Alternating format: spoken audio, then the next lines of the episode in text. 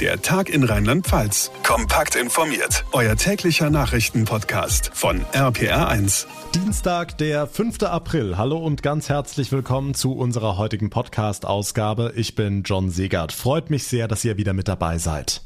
Es sind sehr deutliche Worte, die Bundespräsident Frank-Walter Steinmeier für Russland findet. Zitat, ich bin sicher, es wird in dem Russland unter Putin keine Rückkehr zum Status quo ante geben, sagte er im ZDF Morgenmagazin heute.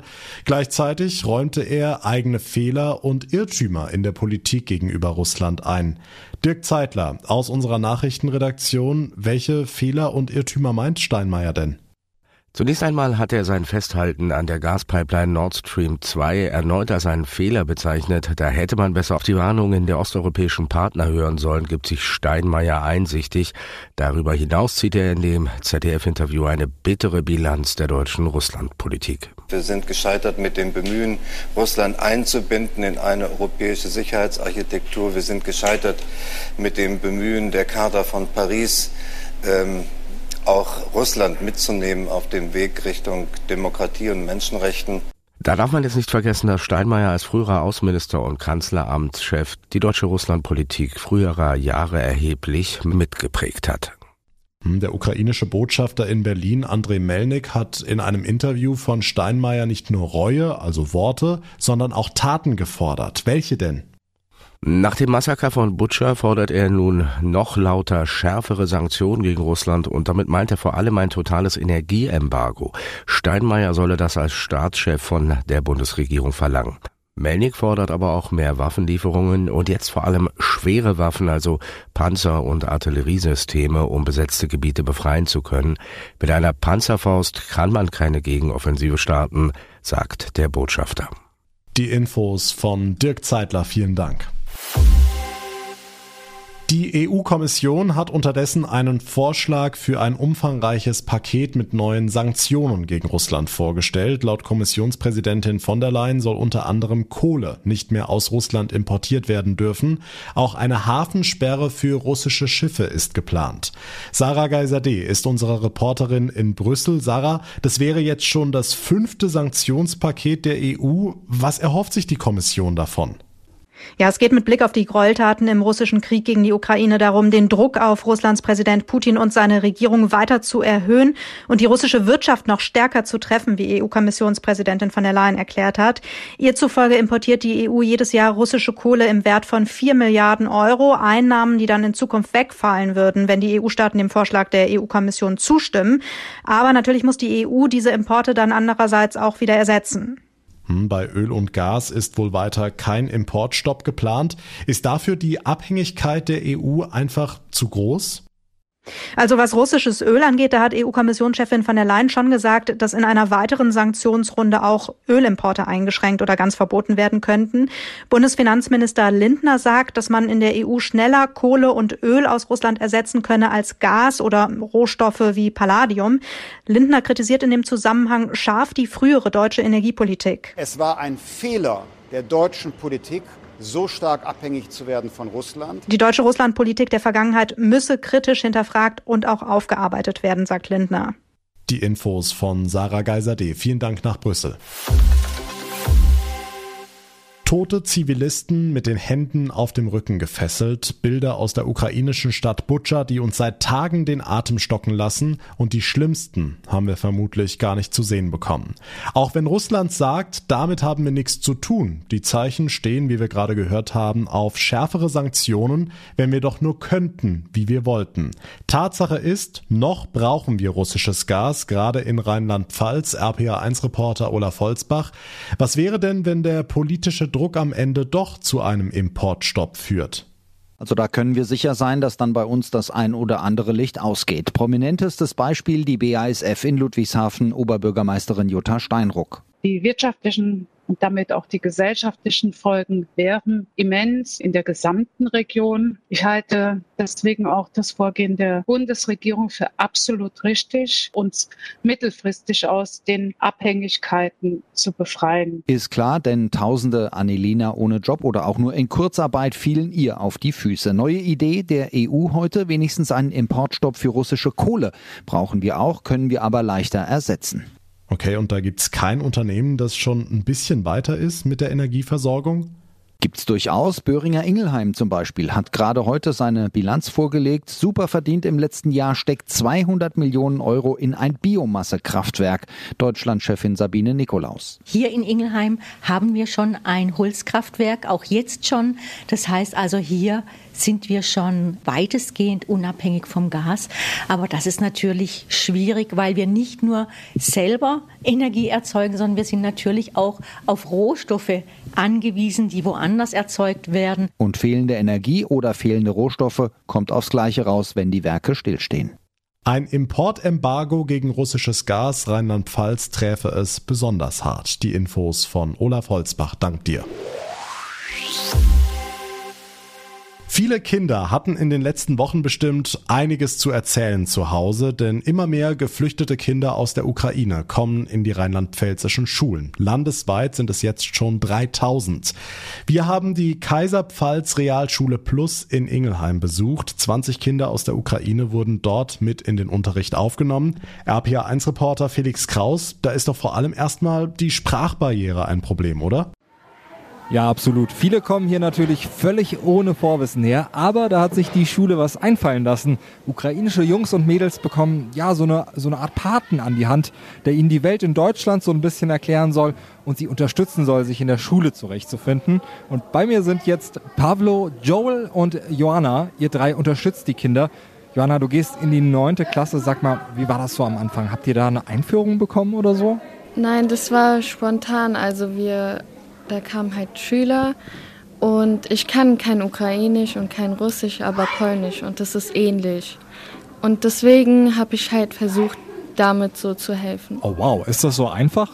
Ja, manche Wörter sind anders und dann tun wir halt mit dem Google-Übersetzer. Hm, übersetzt ihr dann quasi mit dem Handy? Ja.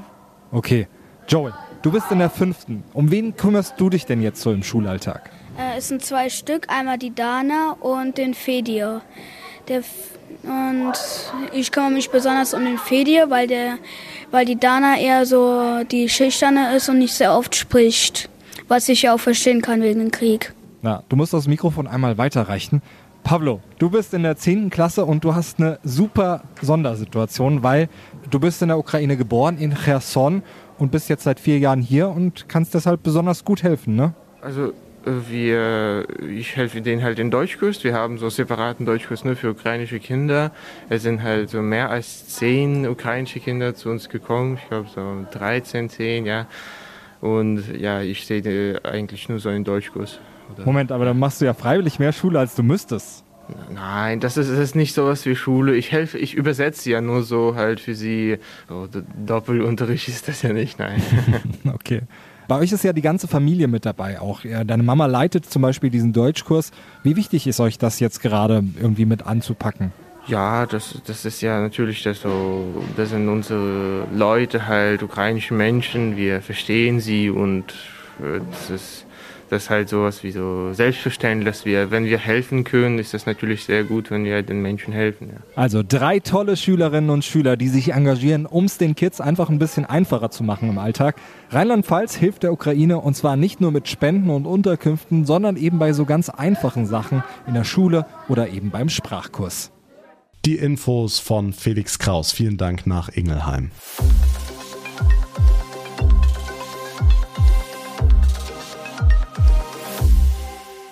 Das Schlimmste an Corona ist die lange Isolationszeit. Hört man immer wieder, vor allem bei jüngeren Infizierten. Und genau da beim Thema Isolation soll sich jetzt was ändern. Bundesgesundheitsminister Karl Lauterbach hat angekündigt, dass die Isolationspflicht aufgehoben wird. RPA1 Infochef Jens Baumgart, das ist mal eine Ansage, ne? Ja, kann man so sagen. Ab dem 1. Mai soll diese Regel gelockert werden. Darauf haben sich die GesundheitsministerInnen von Bund und Ländern geeinigt. Das heißt, dass also die Isolation und die also Quarantäne nur erfolgen sollen auf der Grundlage einer dringenden Empfehlung, somit auf der Grundlage von Freiwilligkeit. Die einzige Ausnahme sind hier die Beschäftigten im medizinischen Bereich. Dort gibt es weiterhin eine Anordnung durch die Gesundheitsämter. Karl Lauterbach. Also, wir sollen natürlich weiter vorsichtig sein, aber die strenge Isolation ist dann eben nur noch freiwillig. Damit wäre Corona ja sozusagen gleichgestellt mit einer Grippe oder einer Erkältung. Hm, weil man ja gern mal durcheinander kommt. Eine ähnliche Regelung zur Arbeitsquarantäne hatte Rheinland-Pfalz ja in dieser Woche schon eingeführt. Genau, da geht es aber nur um den Job. Rheinland-Pfalz hatte ja beschlossen, wenn man keine Symptome hat, also kein Fieber, keinen Husten, darf man mit besonderen Schutzmaßnahmen, also in der Regel Maske, arbeiten, sofern der Chef oder die Chefin damit einverstanden sind. Das gilt schon seit dieser Woche. Die neue Regelung ab Mai, über die wir eben gesprochen haben, geht natürlich deutlich darüber hinaus, weil es eben nicht mehr nur den Job betrifft, sondern tatsächlich den Alltag. Also zum Beispiel Gassi gehen oder eine Runde spazieren wäre dann wieder erlaubt. Hm, nicht alle finden das gut. Es gab heute direkt Kritik an diesen Plänen. Ja, zum Beispiel von der Deutschen Stiftung Patientenschutz. Vorstand Eugen Brisch äh, sieht dadurch große Gefahren für gefährdete Menschen. Die Entscheidung verharmlose das Coronavirus. Ganz ähnlich äußert sich der Epidemiologe Hajo Zeb. Wer krank ist, soll zu Hause bleiben, sagte Zeb dem Redaktionsnetzwerk Deutschland, gerade weil Omikron eben so ansteckend sei. Die Minister sehen es offenbar anders. Ab Mai müssen wir nicht mehr streng in Isolation, wenn wir uns mit Corona anstecken. Dankeschön, Jens Baumgart. Und damit zu weiteren wichtigen Themen vom heutigen Tag zusammengefasst von Noah Theis in unserem Nachrichtenkurzblock. Zum Wegfall der Isolationspflicht bei einer Corona-Infektion hat sich heute auch die Kassenärztliche Bundesvereinigung geäußert. Ihr Chef Andreas Gassen begrüßt es, dass eine Isolation ab Mai freiwillig ist.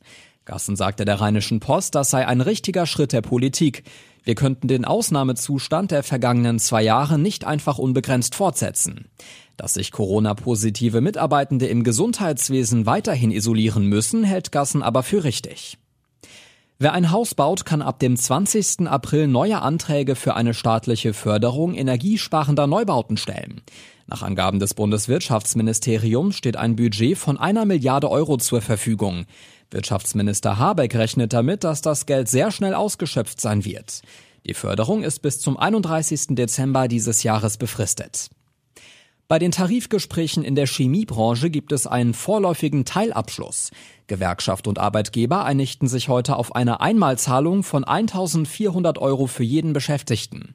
Sie soll bei den hohen Energiepreisen helfen. Im Oktober wird weiter verhandelt. Der Bundesrechnungshof kritisiert die Unpünktlichkeit bei der Deutschen Bahn. Seiner Ansicht nach nimmt der Bund als Eigentümer der Bahn seit Jahren hin, dass viele Züge des Fernverkehrs unpünktlich fahren würden. So steht es in einem Bericht des Rechnungshofs. Demnach erreichte 2020 fast jeder fünfte Fernzug sein Ziel mit Verspätung, obwohl wegen der Pandemie deutlich weniger Reisende unterwegs gewesen seien.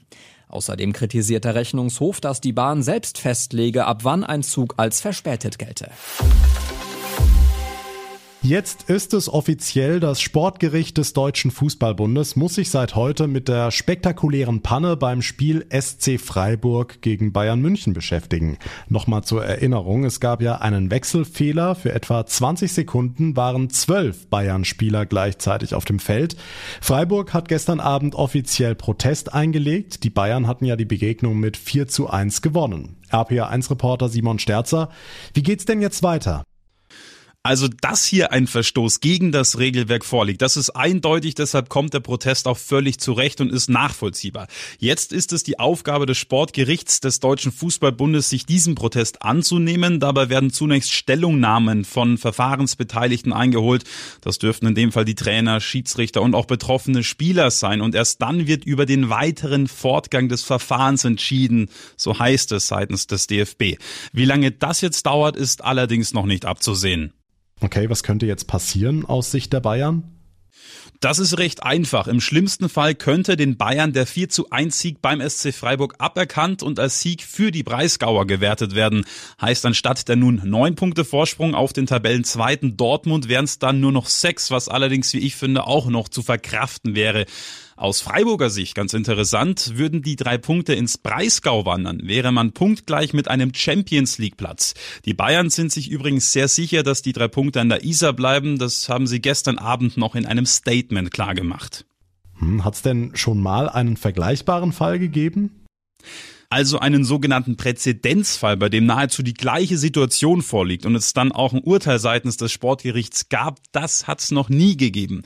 Eine Panne, was Wechsel angeht, allerdings schon und das ist auch noch gar nicht so lange her. Im August in der ersten Runde des DFB-Pokals hatte Wolfsburg bei Preußen Münster zwar nicht einen Mann zu viel auf dem Spielfeld, dafür aber insgesamt einmal zu viel gewechselt. Regulär gewann Wolfsburg. Nach dem Urteil des Sportgerichts wurde das Spiel dann allerdings mit 2 zu 0 für Münster gewertet und die Wölfe flogen raus aus dem Pokal und alle Vereine haben gelernt, Obacht beim Wechseln. Dankeschön, Simon. Und das war der Tag in Rheinland-Pfalz für heute. Ich würde mich sehr freuen über eine kurze Bewertung für unseren Podcast, zum Beispiel bei Apple Podcasts oder bei Spotify. Und wenn ihr uns abonniert, uns folgt. Zum einen auf der Plattform, auf der ihr mir gerade zuhört, zum anderen gerne auf Instagram. Da sind wir auch seit kurzem vertreten und fassen euch täglich die wichtigsten Infos zusammen. Mein Name ist John Segert. Ich bedanke mich ganz herzlich für eure Aufmerksamkeit, für euer Interesse. Wir hören uns dann in der nächsten Folge Folge morgen Nachmittag wieder. Bis dahin eine gute Zeit, einen schönen Abend und vor allem bleibt gesund. Der Tag in Rheinland-Pfalz, das Infomagazin, täglich auch bei RPR1. Jetzt abonnieren.